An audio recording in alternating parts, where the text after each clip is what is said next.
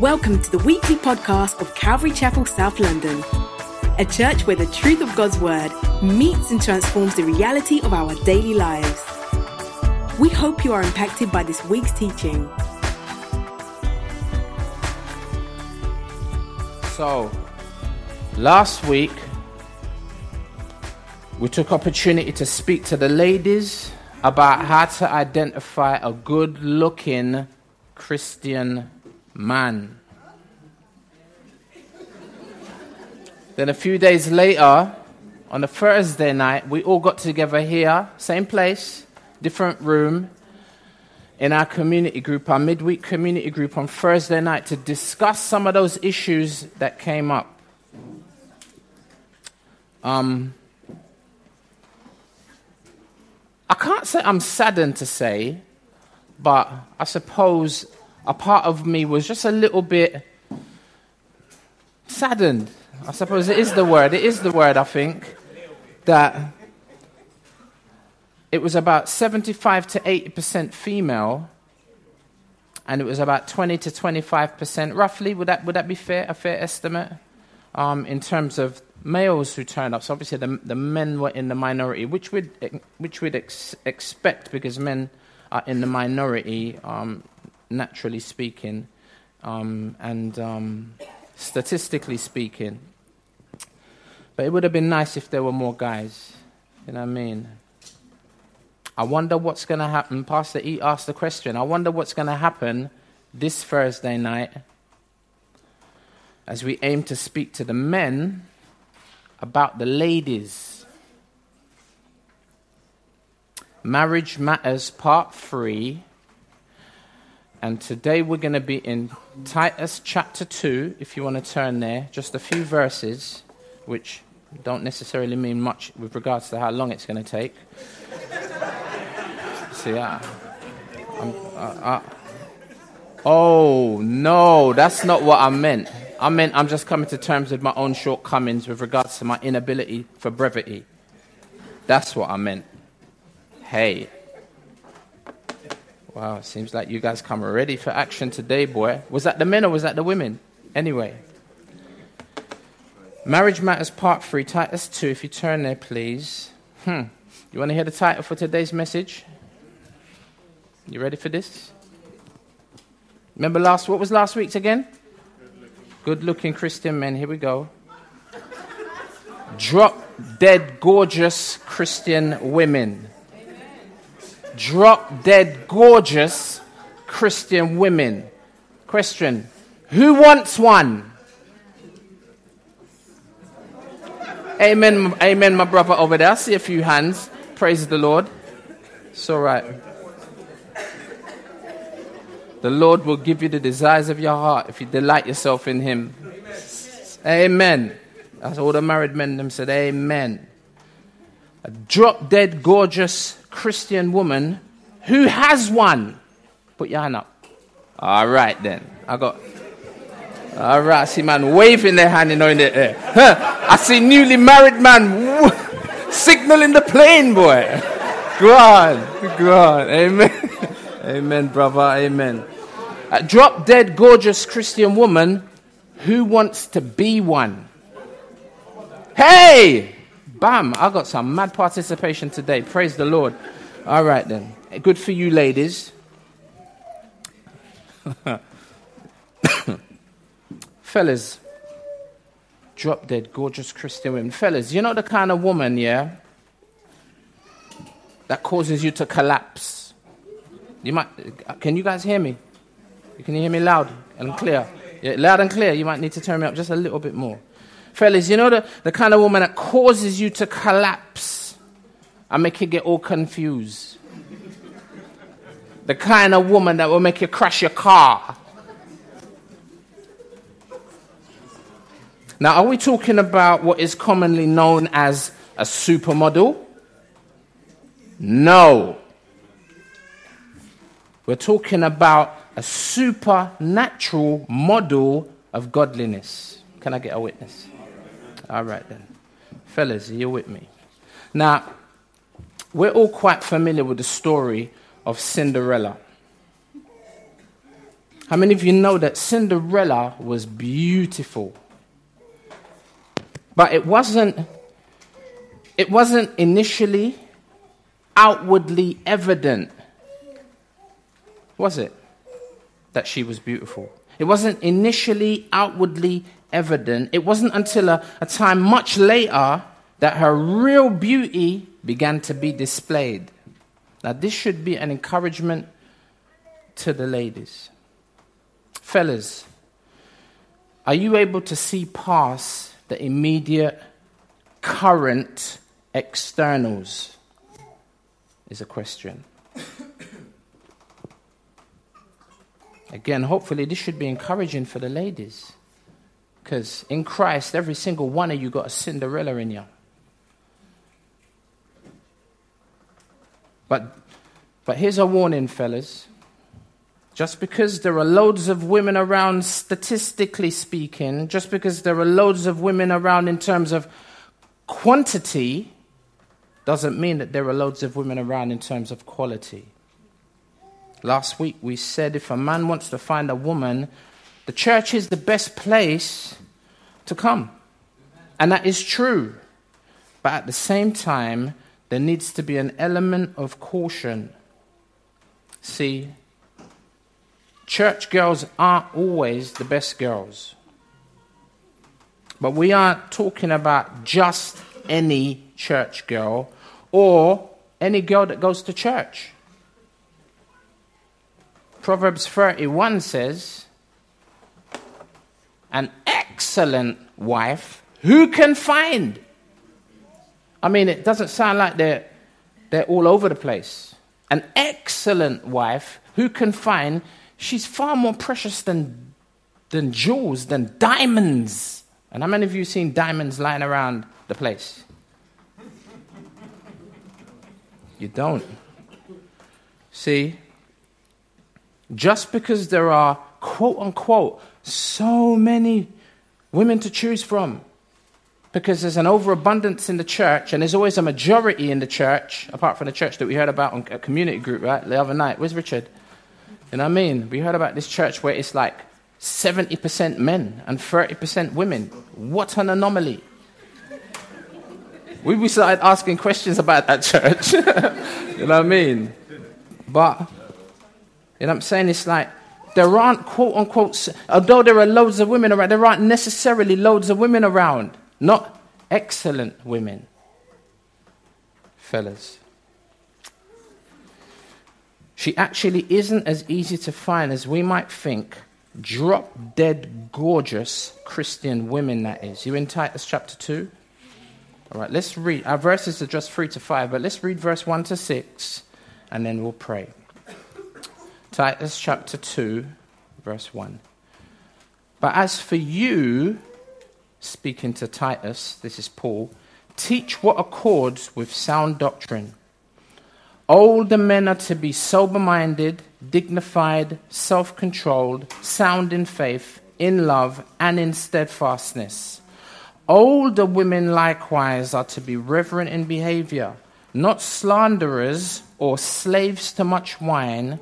They are to teach what is good and so train the young women to love their husbands and children, to be self controlled, pure working at home, kind and submissive to their own husbands, that the word of God may not be reviled.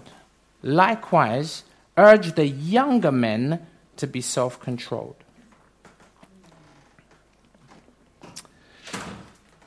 Let's pray. Heavenly Father, thank you that you give clear definition and distinction as to the difference between men and women and that which you expect from us.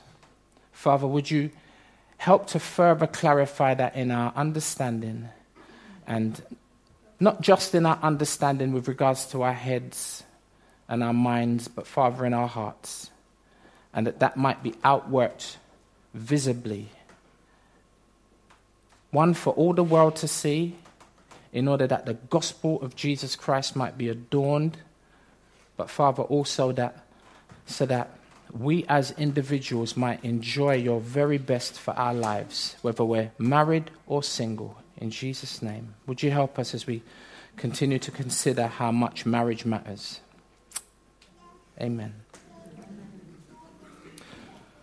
Paul the Apostle is the author of this letter, and he's writing to Titus, who he has left in a place called Crete. Anyone been to Crete, the island? He's left him in Crete to oversee the churches. In chapter 1, Paul's emphasis is particularly on godly character with regards to leaders in to, in, in contrast to false teachers, good godly teachers in contrast to false teachers. And he talks about that which should identify those who are properly qualified versus those who are unqualified. That's chapter 1. And here in chapter 2, it seems as if Paul's emphasis is narrowed down now from the church leaders to the church members. And Titus, says Paul, is to teach four categories of people within the church membership. Four categories of people. In, in this particular church, and this, we would argue, um, applies to every church, including our church past, present, and future. This letter is for the church. And here are the four categories of people in the church. You might have heard them as I read through the text. Four categories in the church that Pastor Titus is to teach. First of all, older men verse 2. Second, older women, verse 3. Then younger women, where? Verse 4, thank you. Then younger men in verse 6. And what is he to teach? In contrast to the false teachers in chapter 1, sound doctrine. Look at verse 1. But as for you, Titus, you teach what accords with sound doctrine. Now, verse 2, we see our first group the older men. Older men are to be sober minded, dignified, self controlled, sound in faith and in love and in steadfastness. Now, if you like, this could be seen as an addendum or an addition to last week's message for the men. Six additional specific character traits or character attributes that need to be cultivated in the life of the mature, good looking, godly man. These contribute, these contribute to making him, to making you, to making me a good looking Christian man. Now, the Bible is very precise in its distinction, as I prayed, and definition of the difference, differences between men and women, in it. There ought not to be any confusion as to what he must be and what she must be. And so, moving, moving on swiftly to the ladies. Right? We're not going to spend no time in those verses. That's for the man, them, right? As I mentioned earlier, the aim is to speak to the men within earshot of the ladies. See, this way you can, you can, you, you can, you can speak quite strongly, I think, because it's indirect.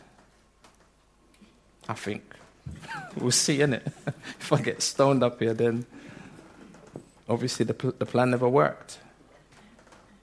So, fellas, I'm going to talk to you as the ladies listen in. And when I say ladies, I mean two groups. I mean mature ladies, and then also I mean younger ladies. Two categories out of our four, right?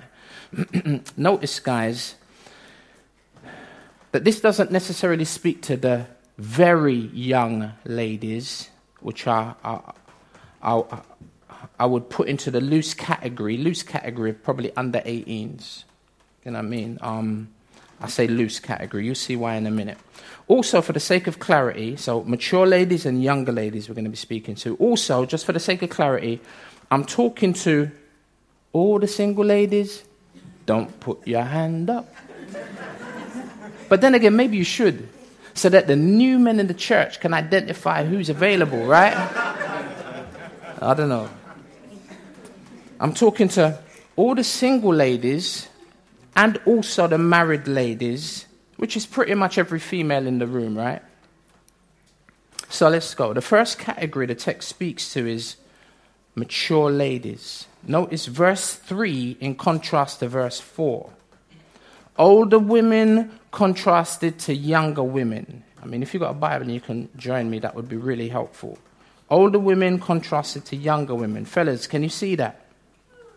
Fellas, you need to see this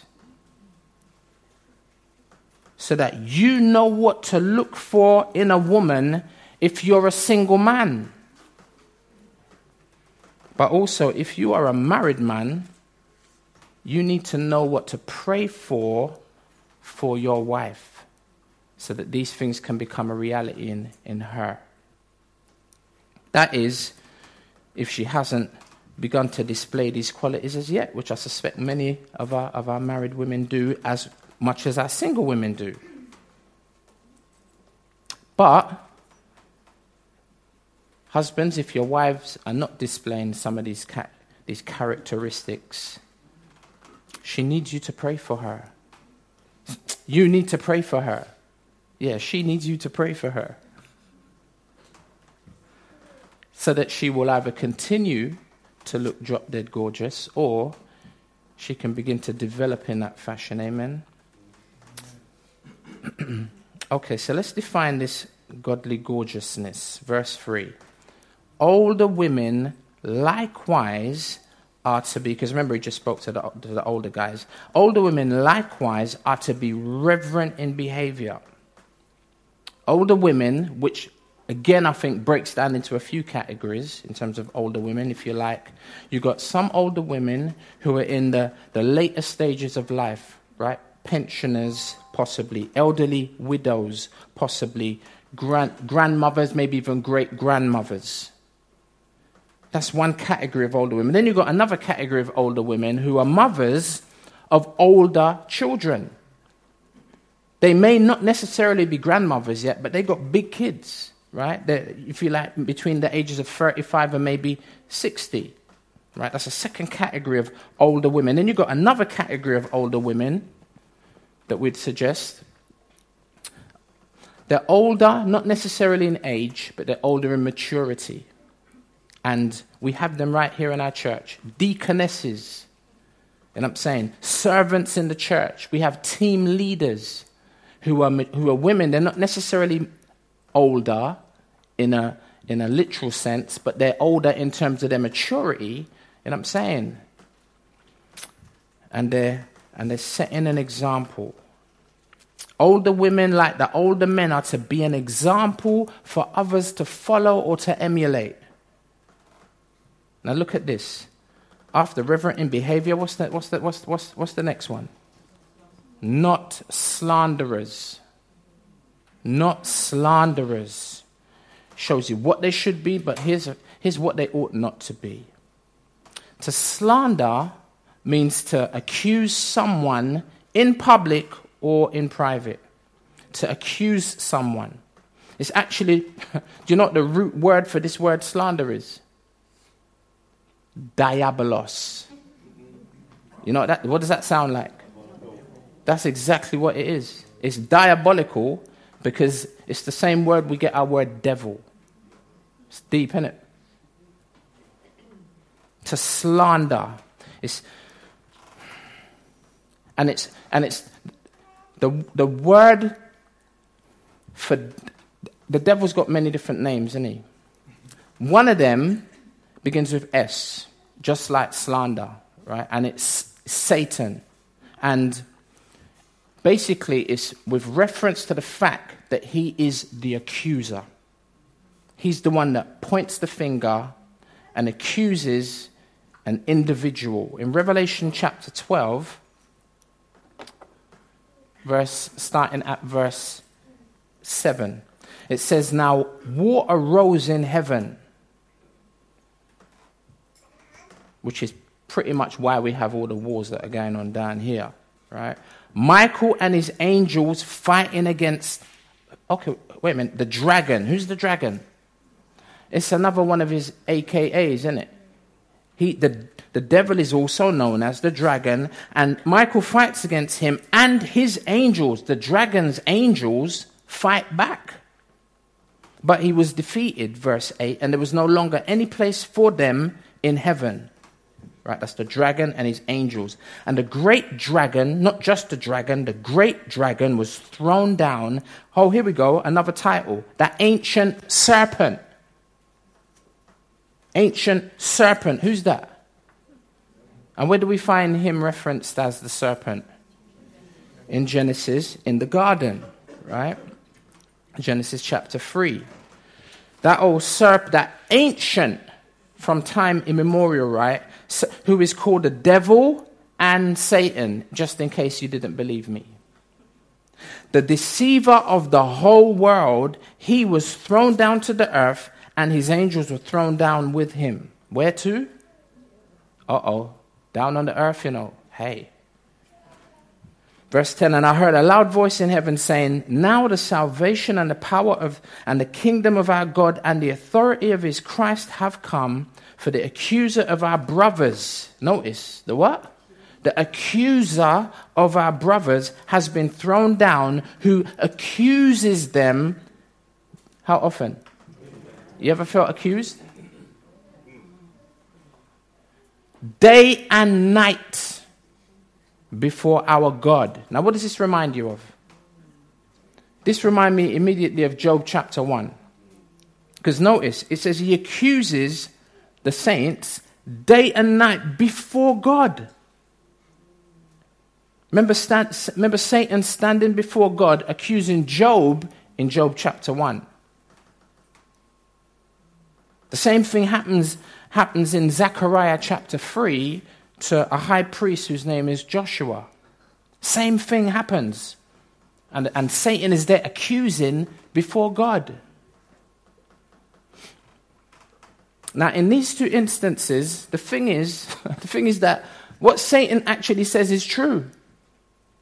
Because we see as we read through the book of Job that Job, you know, he was a good, godly man, but how many of you know Job had issues?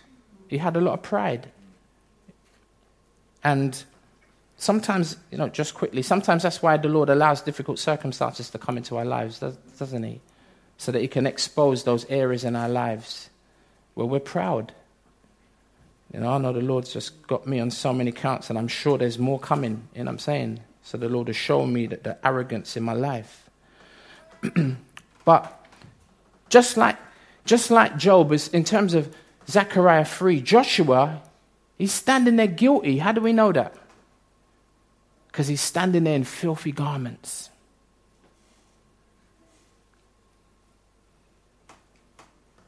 In these two instances, what Satan says has an element of truth in it. See, not all slander is false accusation. Some is, but a lot is actually highlighting true failings. But wait a minute. Who is accusing here? Is, here's another, here's another, one of, another one of his titles Lucifer. Lucifer is the one who's accusing here, but he's the same one who was thrown out of heaven. I mean, you get thrown out of somewhere initially, I mean, just on the surface, that don't sound good. Right? See the man in a pub brawl, get throw, them out. It's not a good look, right? Something happened that wasn't, wasn't cool. And He's the one that was thrown out of heaven for sedition, that is, inciting others to rebellion.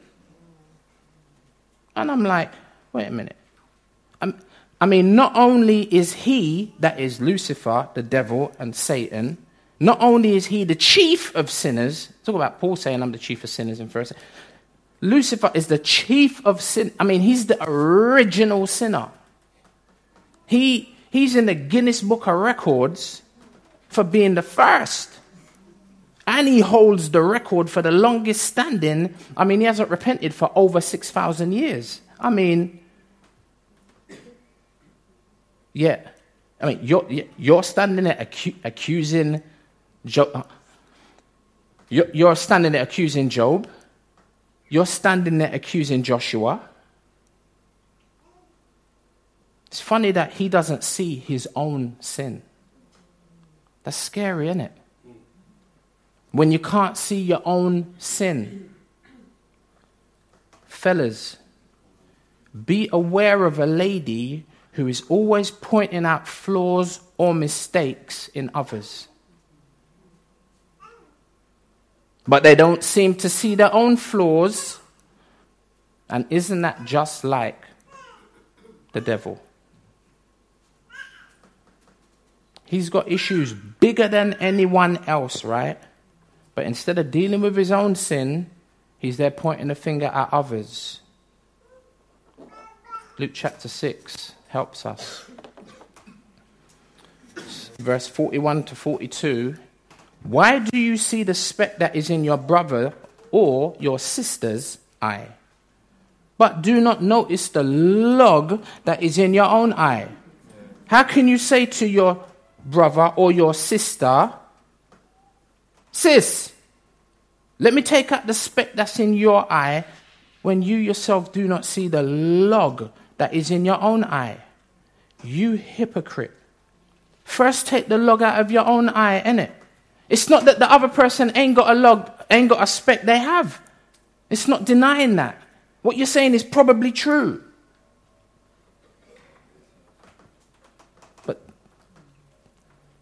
But it's being hypocritical if you're pointing it out in someone else and you're not actually looking at your own issues. You hypocrite. First take the log out of your own eye, and then you'll see clearly to take out the speck that is in your brother or in your sister's eye. Fellas, we know that we have a tendency, right, to be used by the devil in very dark ways. You only got to look at Peter. I was going to say you only have to look at me, but you only have to look at Peter to see that that is true. Jesus is like, I mean, he switches on him and he, he doesn't even speak to Peter. He speaks to the devil that's speaking through Peter and says, Satan, get behind me. Fellas, we have that evidently, it's in the t- text. It's in the text. But you know what? Girls can act devilishly too. So let's lovingly challenge our ladies if, hey, I ain't pointing, I mean, I'd, I'd be just as bad as Lucifer if I'm pointing a finger up here. You know what I mean? If our ladies are caught slandering,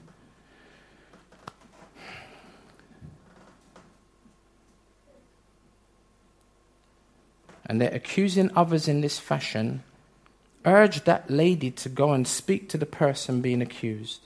Matthew 18, right? We want our women to be gorgeously godly. Being slanderous makes them very, very ugly, fellas. We want them to be reverent in behavior, not slanderers. Or the next one is slaves to much wine. Now, notice it doesn't say a woman needs to be teetotal, right? It doesn't say that she can't drink alcohol. She can in moderation as long as she doesn't get drunk. And I think, I remember us having a conversation about just being even careful with how we define drunk. Because I think if you have two or three glasses of wine, although you got your equilibrium, you can't drive. Because if the police stop you and pull you over and you're over the limit, although you quote unquote are under control, so it's hard to define what it means to be drunk. You know what I mean? But I think we all know. It's like my, my, my, I heard my brother giving my son advice when it comes to drinking, and I had to say, hmm, I like that. He said to, my brother said to, to, to it's my junior brother, he said to, he said to my son Jordan, he said, you know what, Jordan? There's probably no point me saying to you, you mustn't drink. Now, it's taken me years to learn this one. I ain't got time to explain.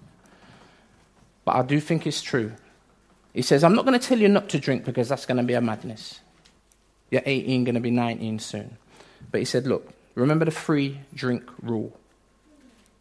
If you go out and you're with your friends and whatever, and you're going to have a drink, fair enough. But then when you have the second drink, be conscious and cognizant of the fact that the next one is the last one. Just remember that, the free drink rule. Because after free, you know what I'm saying? you start drifting off into very dangerous territory. For some, I've heard it said that, you know I'm saying, once, once they hit a certain amount, then there's no turning back. You know what I mean? So I thought that was really good advice, you know what I'm saying, in, a, in living in a real world, right? So it's like, fellas, don't go OTT, right? Old phrase, right? Old vernacular. Don't go over the top when your wife has a, a white wine spritzer. You know what I mean? Or you go out for a meal and she orders a red, a red wine with her steak. Or at a wedding, which we've seen many. weddings, not, not, not, not drunkards, weddings, right? I, I feel like I have to clarify everything today, Car. I can obviously be very easily misunderstood in my lack of ability to communicate clearly. So, I mean, at a wedding, don't get angry with her because she actually drinks her champagne, like the whole glass.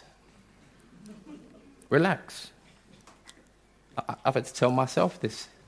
You know, only because I was very extreme in my perspectives, and I think a bit unrealistic in how I used to function. You know what I mean? I'm, I'm, I'm, I'm still learning, I would argue. Relax and breathe. Jesus turned water into wine. Lots of it. At a wedding in John chapter 2. Sometimes we husbands can find ourselves fighting the wrong battles. The slander issue is a much bigger issue than a glass of wine. May God help us as husbands and potential husbands to know which hill to die on. There are some. And speaking about potential husbands, especially those coming up in the next generation, and I'd say kind of age between 16 and 24, again, kind of that category that my son falls into, and quite a lot of us here as parents, we have children in that age category. You know, this next generation, when it comes to alcohol, if I'm honest, I'm, I'm terrified for you. Can I make some comments on the current trend of female drinkers? Because we're talking to the ladies, right?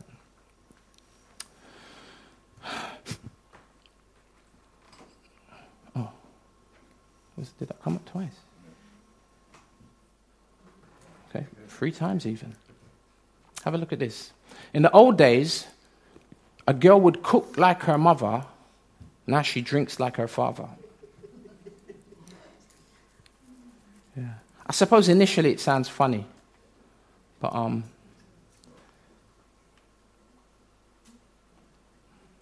yeah.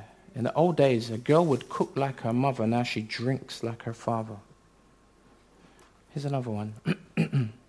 Have you heard of the ladette? Ladette culture. The emergence of young women who regularly binge drink to levels comparable with their male counterparts became so ingrained in the British public's consciousness that the term ladette was invented to describe those young women who behave in a boisterously assertive or crude manner and engage in heavy drinking sessions. But this isn't just a young lady's issue, it also affects the older ladies too. Under the title Women in the Workplace, the culture of drinking to excess also made its way into the workplace, where marked changes in attitudes and behavior towards alcohol saw women in various professions taking advantage of the increased number of opportunities to drink than previous generations. Furthermore, with the number of women in work at historically high levels and the gender pay gap narrowing over recent decades, the notion of women sharing a drink with colleagues after work has become more socially acceptable. And it goes on. To say, It is for reasons such as these that the workplace has had an important influence on female drinking habits. Statistics show that in 2011, UK statistics, women in managerial and professional positions in particular not only consumed more units of alcohol than the average female, but also drank more frequently during the week. These are statistics from the the Office for National Statistics. It's really sad to see teenage binge drinking, teenage binge drinkers, I mean, slurping whole bottles of wine, whole bottles of vodka neat. It's sad to see, it's sad to see middle aged professional women with serious drinking habits but it's a real tragedy to see older women who ought to be setting an example actually become slaves, it says in the text, to much wine. Exactly what the scripture warns against. Now, I know this, we know this in our family because my, my, my wife's mum is an alcoholic or a, a recovering alcoholic. And you know, it's had devastating consequences, contributing even to the breakdown of her marriage. Resulting in my wife, who was only age seven at the time, being caught in the middle of a horrible, destructive divorce. And you know what? Don't ever think for a minute that it can't happen to you. 1 Corinthians 10 says, Take heed when you think you stand lest you fall. A word of wisdom to the husbands.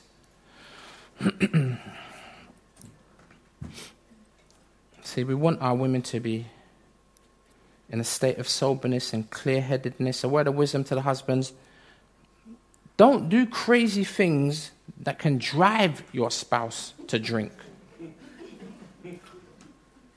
Support your wife at home with the kids, innit?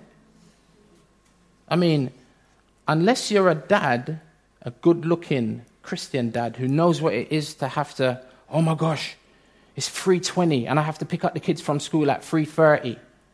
If you ain't had that experience where you're dashing out the house, running down the road or in the car, trying your best to stay at 30 miles an hour even though you need to be somewhere like 5 minutes ago, if you ain't had that experience as a man, you need that experience so that you can feel what it's like to be a woman who has to deal with that every single day. If you're not, if you're not helping and supporting around the house, some men don't know how to use the washing machine. They just think it's some big white box in the kitchen. Don't know. It's like you see your wife having to struggle to pile up the washing machine, tutus, the sink's full of dishes. You know what I'm saying? As you look out the window, the garden needs, the, the, the, the, the grass needs cutting. Them things, it's like them, them things would drive a woman to drink. She needs help. Now, I, I suppose I'm supposed to be speaking to the ladies, right? But Paint the room that she's been asking you to paint for the past two years before you drive the poor woman to the bottle. And I'm, buy her that nice designer dress that she's been talking about, that you've been ignoring her about. See, ladies, I'm, I know we're going in hard, but I got your back in it. I got your back, man. man says, stay focused, you know. Let's stay focused. Let's not shift the focus. Amen? All right, then, Parson. But seriously, seriously, let's heed the warning of Scripture and we will see how this problem of alcohol leads to the next one in a moment. How are these older women to conduct themselves reverent in behavior, not slanderers or slaves to much wine. On the contrary, look at the end of verse 3. They are to do what? Can you see how older women have a responsibility? They are to teach what is good and so train the younger women. Like, we don't live in a vacuum, do we? everything we do affects somebody. And here we see, you know, you've got negative peer pressure, but here we see positive peer pressure. And it's explicitly evident that the older woman should teach and instruct the younger woman, the younger women. And it's material and method. It's, it's content and constructive course of action. In a word, it's discipleship. Now, we want to be a healthy church, right? That is faithful on mission. But the middle piece is in order for us to do what in order for us to do that, we need to be we need to be equipped to disciple. Because that's going to contribute to having a healthy church, but it's also going to contribute to us being faithful on mission, being equipped to disciple. Last night we had our monthly men's ministry. And, oh, and, and certain man was like, oh man, I forgot. Forgot about men's ministry. Put it in your diary, innit? We ain't really got no excuses nowadays because we get excited about the new iPhone, right? The new release, iOS 8. Or, I'm saying it's like we can, you can put this stuff in your phone so it jumps up and it reminds you a day before. Put it in your phone. So we had men's ministry last night. And we also have a monthly women's specific meeting, specific ministry. And both are banging and are being further developed to be, to be even more banging and more helpful. And you play a part in developing that. And if you know you can't have much influence if, if you're not there. Question Husbands of older wives this is ladies who are in their 40s, 50s. Are your wives inclined to have fellowship with other ladies? Willing to take younger women under their wing? Now, we're all nervous, innit, about kind of the whole mentoring thing and teaching others. Like, I don't know nothing myself and I don't really know the Bible. And we're all nervous about that. Like, for, for 11 years, me, Pastor E, and Pastor P, I've been saying, oh my gosh, we got to lead people. We got to pastor people. We got to shepherd people. We need shepherding ourselves. But you get to a point where you just say, all right, I'm just going to do what I can do in it. Jesus said in Matthew 28, teach. Teaching others to observe all that I've taught you. All he might have taught you is John 3.16. You might have only got saved last week. Or teach somebody John 3.16, innit? And between now and the next week you meet up, learn John 3.17. So you've got something else to share with them. See, this is, this is the reality of, of, of the Christian, this is the reality of being a Christian slash disciple. They're synonymous. You know what I mean? And may God help us and encourage us. old, old husbands, are your wives inclined to take a younger woman under their wing? And not just fellowship. I mean, because that's a big thing. Just for, for, for people to be in fellowship seems to be a big thing. It ought not to be the case. What I'm saying? But they're not just being in fellowship, but having a willingness to teach, to train, and to instruct the younger ladies. F- fellas, we got to help our we got to help our ladies, and it's not, you know what I'm saying, doing the job of the accuser and slandering and pointing a finger at them, but it's doing what we can to support and encourage our, our ladies, because they have a lot to give. You know, that woman sitting next to you, if, if you're married and she's here, she, she's got a lot to give. She's got much that we need, particularly the younger women.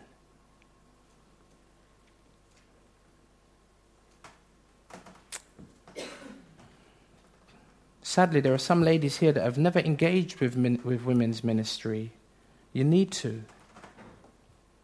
Husbands, this is your turn to nudge them and say, You need to, gently You don't know your, your own strength sometimes.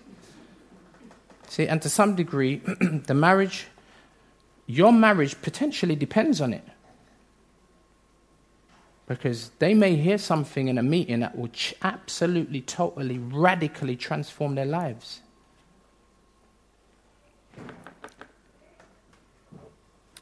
The women's ministry has been functioning here for years, and I commend the older ladies. I commend you who, who run it and are now seeking to further develop it. Tip my hat to you, ladies.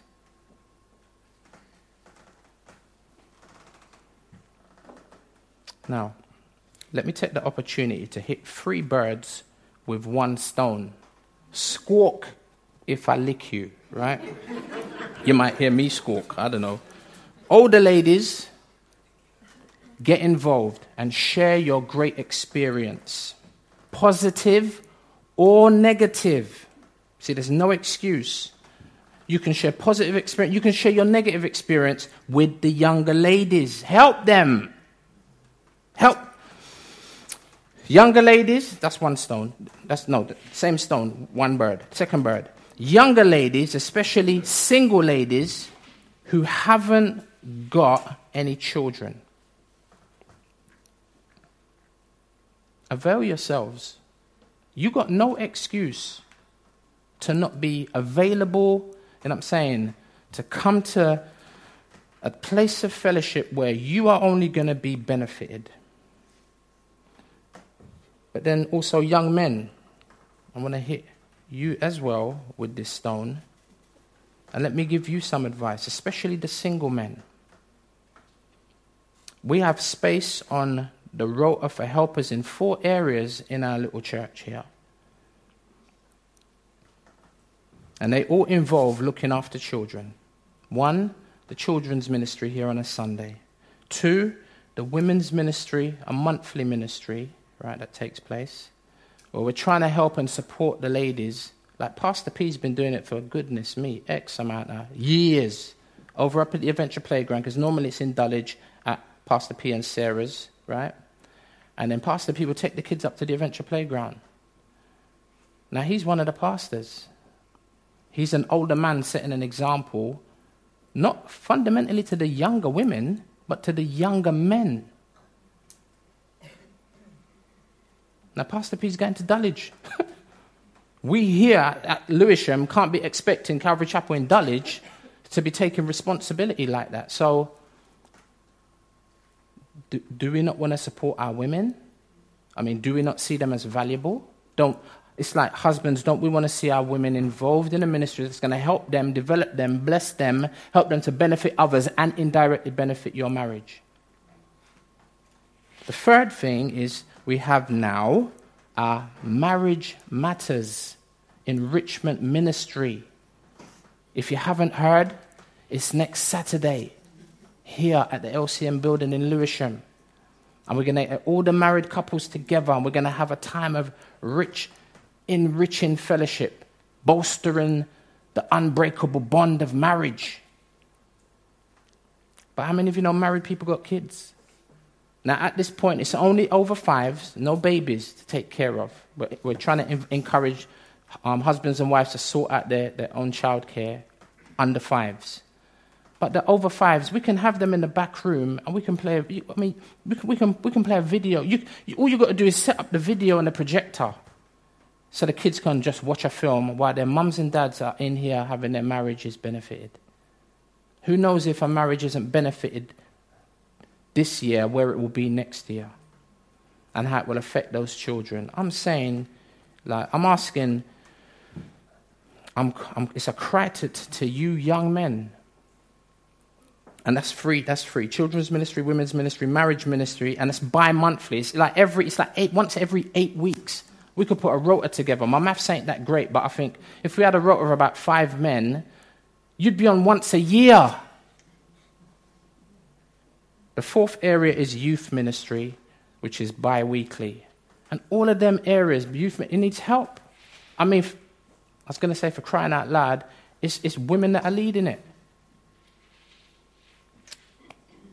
So, honestly, there are a handful of young men, and I'm not, you know, I don't want to browbeat or bludgeon those who are already serving. I need to hail them up and say thank you and respect you know what I mean? Because there are some young men who are giving themselves to these areas of ministry and in a very faithful fashion. And our concern, my concern as a pastor, is that them guys are going to get burnt out. Now, they shouldn't, You know what I'm saying? As they, as they, as they obviously depend on Jesus to meet their needs, but it does happen where you, you get a bit tired sometimes. You know what I mean? And um, but there are a handful of, there are quite a few of you who don't understand simple logic. Because look, it works like this: you want to be married which eventually, probably, will lead to having children. Naturally, or through adoption or fostering. Because it's, it's, becoming kind of popular now, right? By the way, shout out to Will and Cal, who had their little boy last week, and also to Phil and Becky, who had their little boy yesterday. Yesterday, day before, Saturday morning, 4 o'clock in the morning. Both had baby boys. Hmm as a single man in your late teens, in your early 20s, just to make it clear. But even the older guys, too, you got opportunity to get some practice. Like under the, obviously under the supervised eye of someone mature, but you got opportunity to learn and have first-hand experience at that which is only going to come into your life anyway. Because all of you want to get married. Start using your head, bruv. And stop being influenced by the culture where men don't do kids. Jesus loves kids. And I thought we were trying to be like Jesus, who said, Suffer the little children to come to me when everyone was running them. I tell you, you've been married within a year, bruv. Ain't nothing more attractive to a woman than a man who loves kids. And you want to know something else? It's quiet in here, boy. we, we talk about we talk about a young a man being attractive to a woman. Ain't nothing more attractive than a woman that loves kids. Ain't nothing more drop dead gorgeous from God's point of view that a woman who loves kids and her husband. Look at one of the first things on the list that's mentioned in regards to the young women, verse 4. That they're to love their husbands and children. You would think that that goes without say.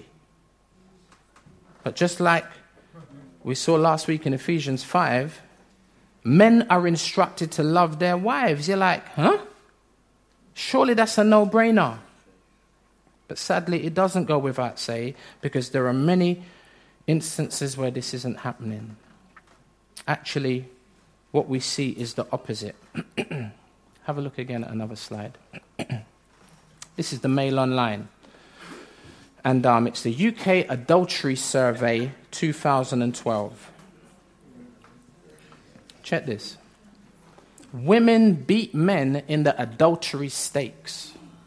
Ladies who cheat have 2.3 secret lovers compared to 1.8 for the blokes. Research into the behavior of 4,000 cheats. It's quite a lot. Of, that's quite an extensive little poll. Research into the behavior of 4,000 cheats claims women are more promiscuous, having an average of 2.3 secret lovers compared to a mere 1.8 for men. Emily Pope of Undercover Lovers, a dating site, check it, for married people seeking affairs with some, oh, with, oh, with some 600, over half a million members, said the results of the survey challenged the commonly held view that men are more adulterous than women. However, now listen to this. However, the research also found that many adulterers are hypocrites. More than 40% of women and almost 30% of men would ask for a divorce if they discovered their spouse was having an affair. Talk about hypocrisy.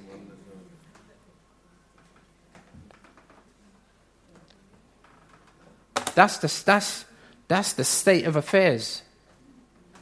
Now, one of the benefits of having an older, wiser woman, ladies, to provide advice and guidance is experience. Experience. Sometimes, as I said, sometimes positive experience, some, and sometimes sadly negative. Positive, I know a couple that had been married for over 60 years. It was a gentleman who spoke to my wife before we were married, when we were just going out with each other, before we got saved. What I mean? And he shared the gospel with her. And through him sharing it with her, I was exposed to the gospel. We both got saved. This couple, married, not 60 years old, they're 90. He's, is he 92, Helen? 60 years they've been married. And you know what? Helen and myself, just this meet, this, this week, met with a couple um, who are in their 60s who were able to give us advice on relating to our adult children. We're reading a book at the moment. I struggle with the topic, with, with the title, I can't lie. It's called You Never Stop Being a Parent. There's me feeling like, raw, you know what, I just got to make it. I'm just hanging in there till they're 18. And then I'll be free. Ain't nothing further from the truth. But we were able to sit down with a much older couple who have got what? Experience. And they've been able to talk to us and walk with us and help us. You know what I'm saying? Where we're challenged in, in, in different difficult areas. But some, now that's, a, that's positive in a sense that but you know what? Do you know that there's wisdom in negative experience? I know two 50 year old plus mothers who had children when they were teenagers.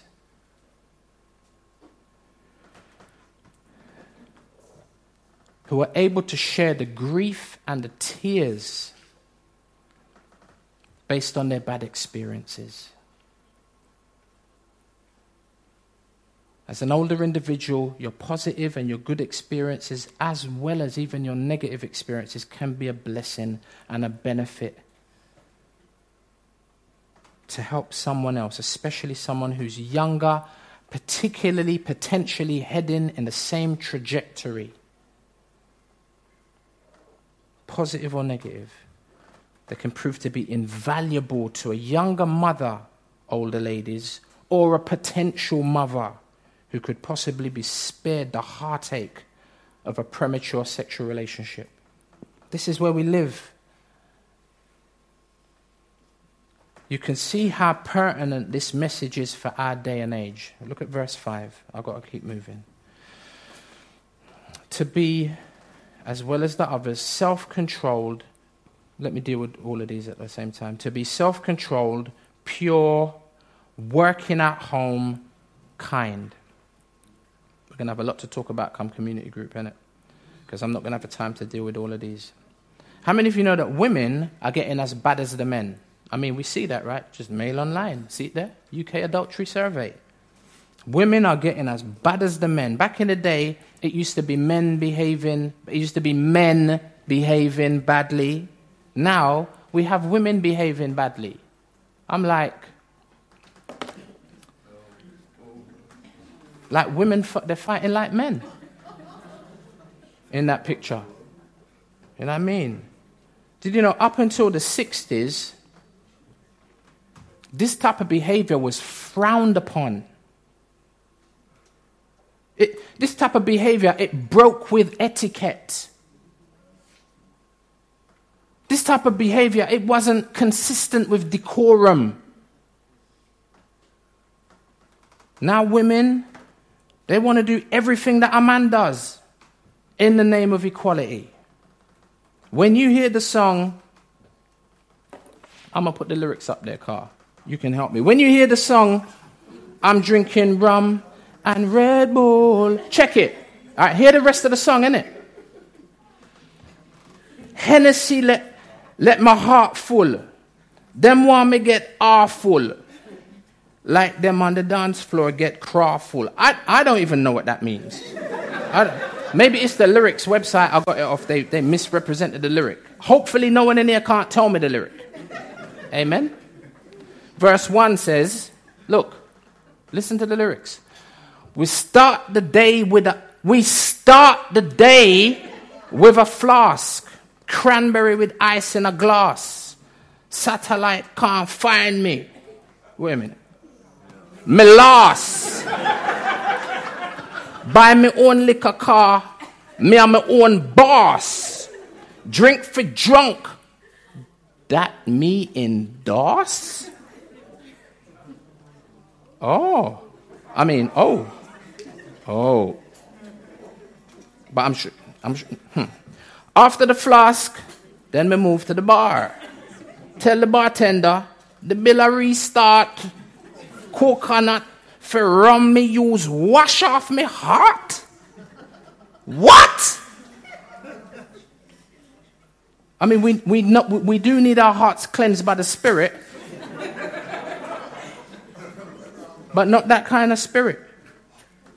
If you hide and drink, then you must get caught. All right, there's some truth in there, isn't it?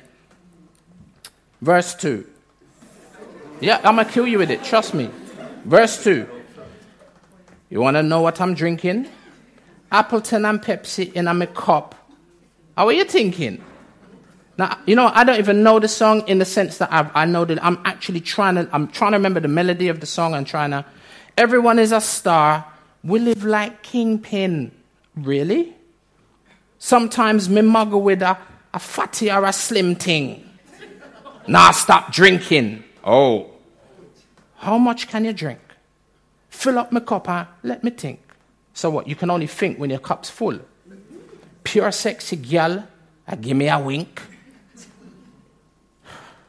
Put her in the car, well tint. Moses I express himself to people upon the link. I even I need an interpreter for this song. now hear this. The thing is this. When you hear that tune in a dance, who's singing the loudest? The women are singing the loudest. Women behaving badly women acting like men, women bodybuilders. What's that all about? what is that all? You know, back in the day, yeah, I think I heard Yakov Press say this. Back in the day, only men smoked cigars and drank brandy. Not now. Ain't no difference. And I can sense maybe not in here, but maybe, but I can sense that ugly spirit, that ugly spirit of feminism beginning to flex and tense its muscles in anger. As uh, like how dare I even begin to talk about because it sounds as if I'm attacking it sounds as if I'm attacking women's rights. It sounds as if I'm attacking, more to the point, as if I'm attacking, attacking women's liberation. It's all right. Remember my opening story? Feminism is one of the ugly sisters of our culture. She can't stand up next to scintillating Cinderella. Feminism is one of the ugly sisters that doesn't please the prince. And anyway, our foot's too big in it, it wouldn't fit in a shoe. Verse 5. i got to move. To be, the woman needs to be, I'm talking about the ugly sister in the story. I'm talking about the ugly sister in the story. Huh. I don't know if I, am I going to make it off the, out the room. I'm going to make it off the stage. I'm going to make it out the building. Wow. You guys are misunderstanding me today. Lord, help me. These are the attributes. Look, to be self controlled, verse 5, pure, working at home. Doesn't mean that she can't work outside the home, right? But the home is the priority. Amen? And kind. These are attributes and character traits that identify a gorgeous, godly woman. Don't let MTV tell you any different. And finally, at least in terms of this list here in Titus, now remember, this list isn't completely conclusive because we've got 1 Peter chapter 3 that deals with issues relating to, to women. We've got 1 Timothy chapter 3 that deals with issues relating to women. So this is, not ex- this is not conclusive, but one of the most important attributes is that, at least as far as the married woman is concerned, at the end of verse 5, it is to also be submissive to their own husbands, submissive to their own husbands, that the word of God may not be reviled. Submission it's a dirty word nowadays, especially with the, like I said, that big, massive push towards feminism. Submission, the complete and opposite to this 20th century liberalism. You ever heard about Margaret Sanger? I began to mention her at community group, and you know what? Again, we don't. You're not ready for Margaret Sanger. Trust me.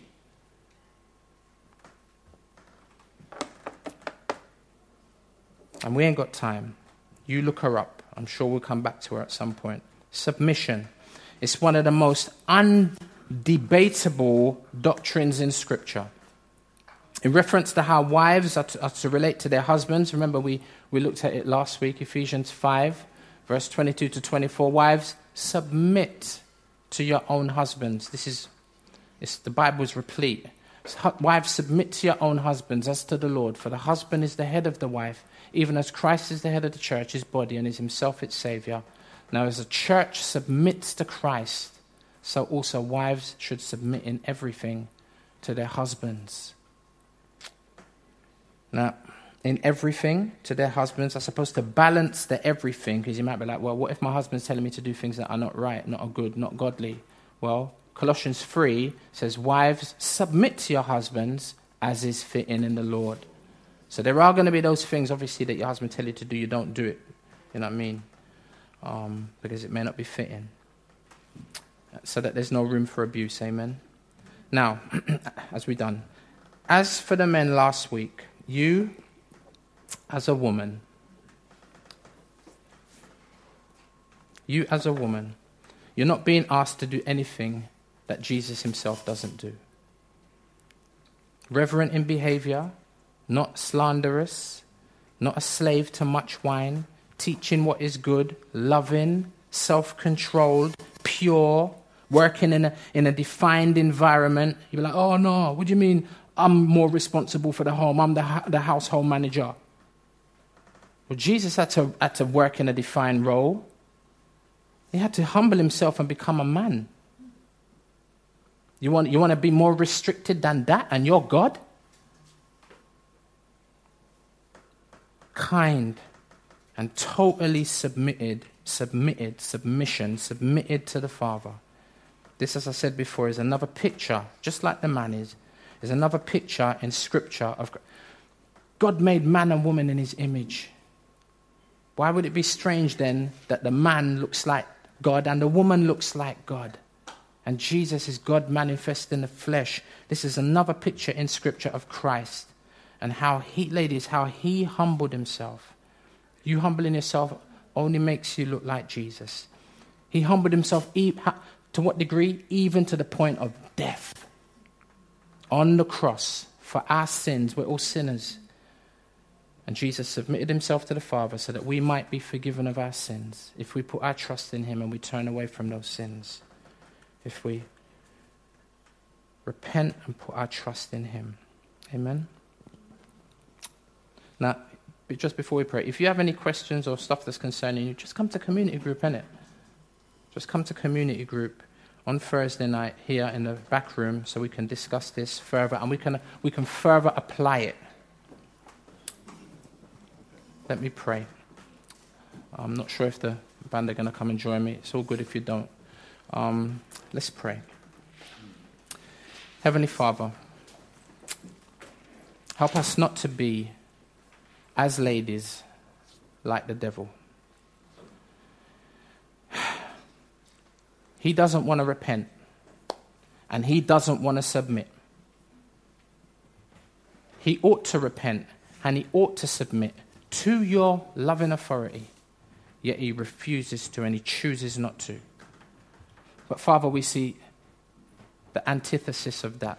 We see the contrast of that in Jesus who's willing to humble himself and submit to you, Father, to your will, like in the garden. Father, take this cup away from me. It doesn't mean that ladies can't express their concern, they can't express the, the, the, the, the, challenge and the difficulty of submission.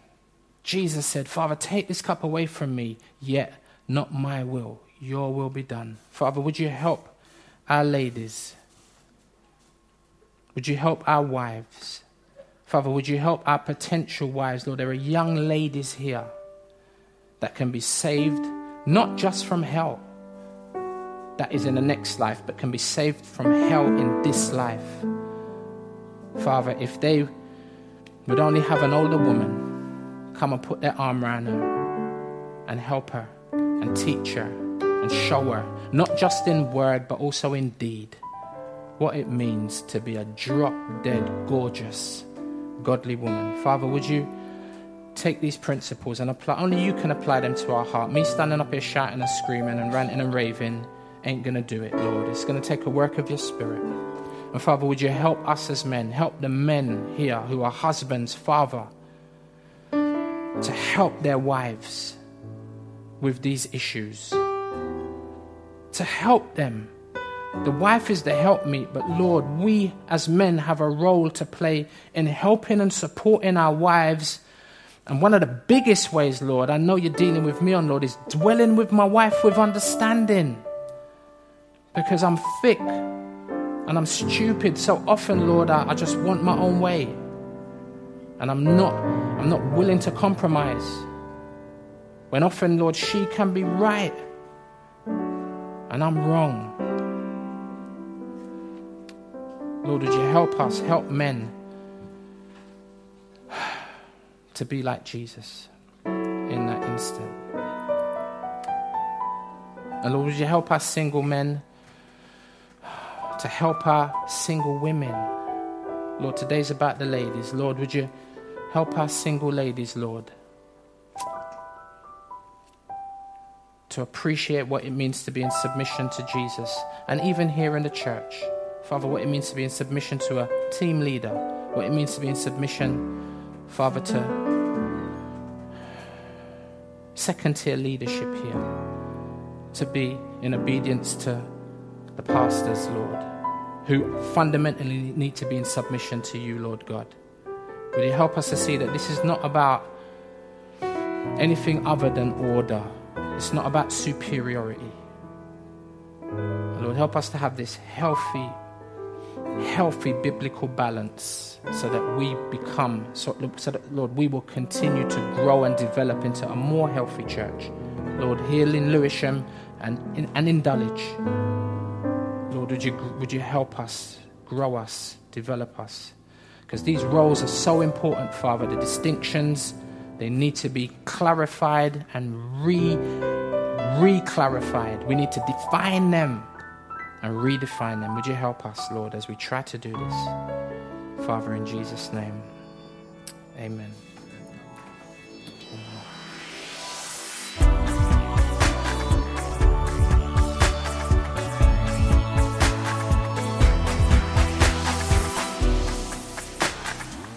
Find out more about us, visit our website at calvarychapelsouth.london.org or find us on Facebook and Twitter at CC South London. Join us next time for more of God's truth to transform your reality.